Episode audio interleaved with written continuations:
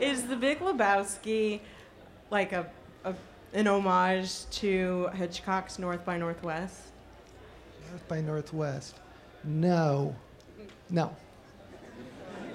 You know, it kind of is an homage. I mean, consciously, I, I very much to, you know, we were thinking, well, let's do a Raymond Chandler story. Um, so that, yes. Uh, North by Northwest, no.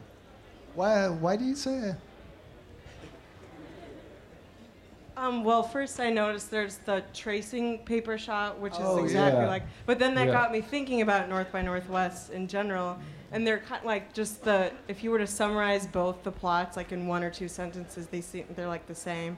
Where there's someone's identity is mistaken, and so like all this crazy hilarity ensues. Yeah, I guess you're right. It is an homage to North by Northwest.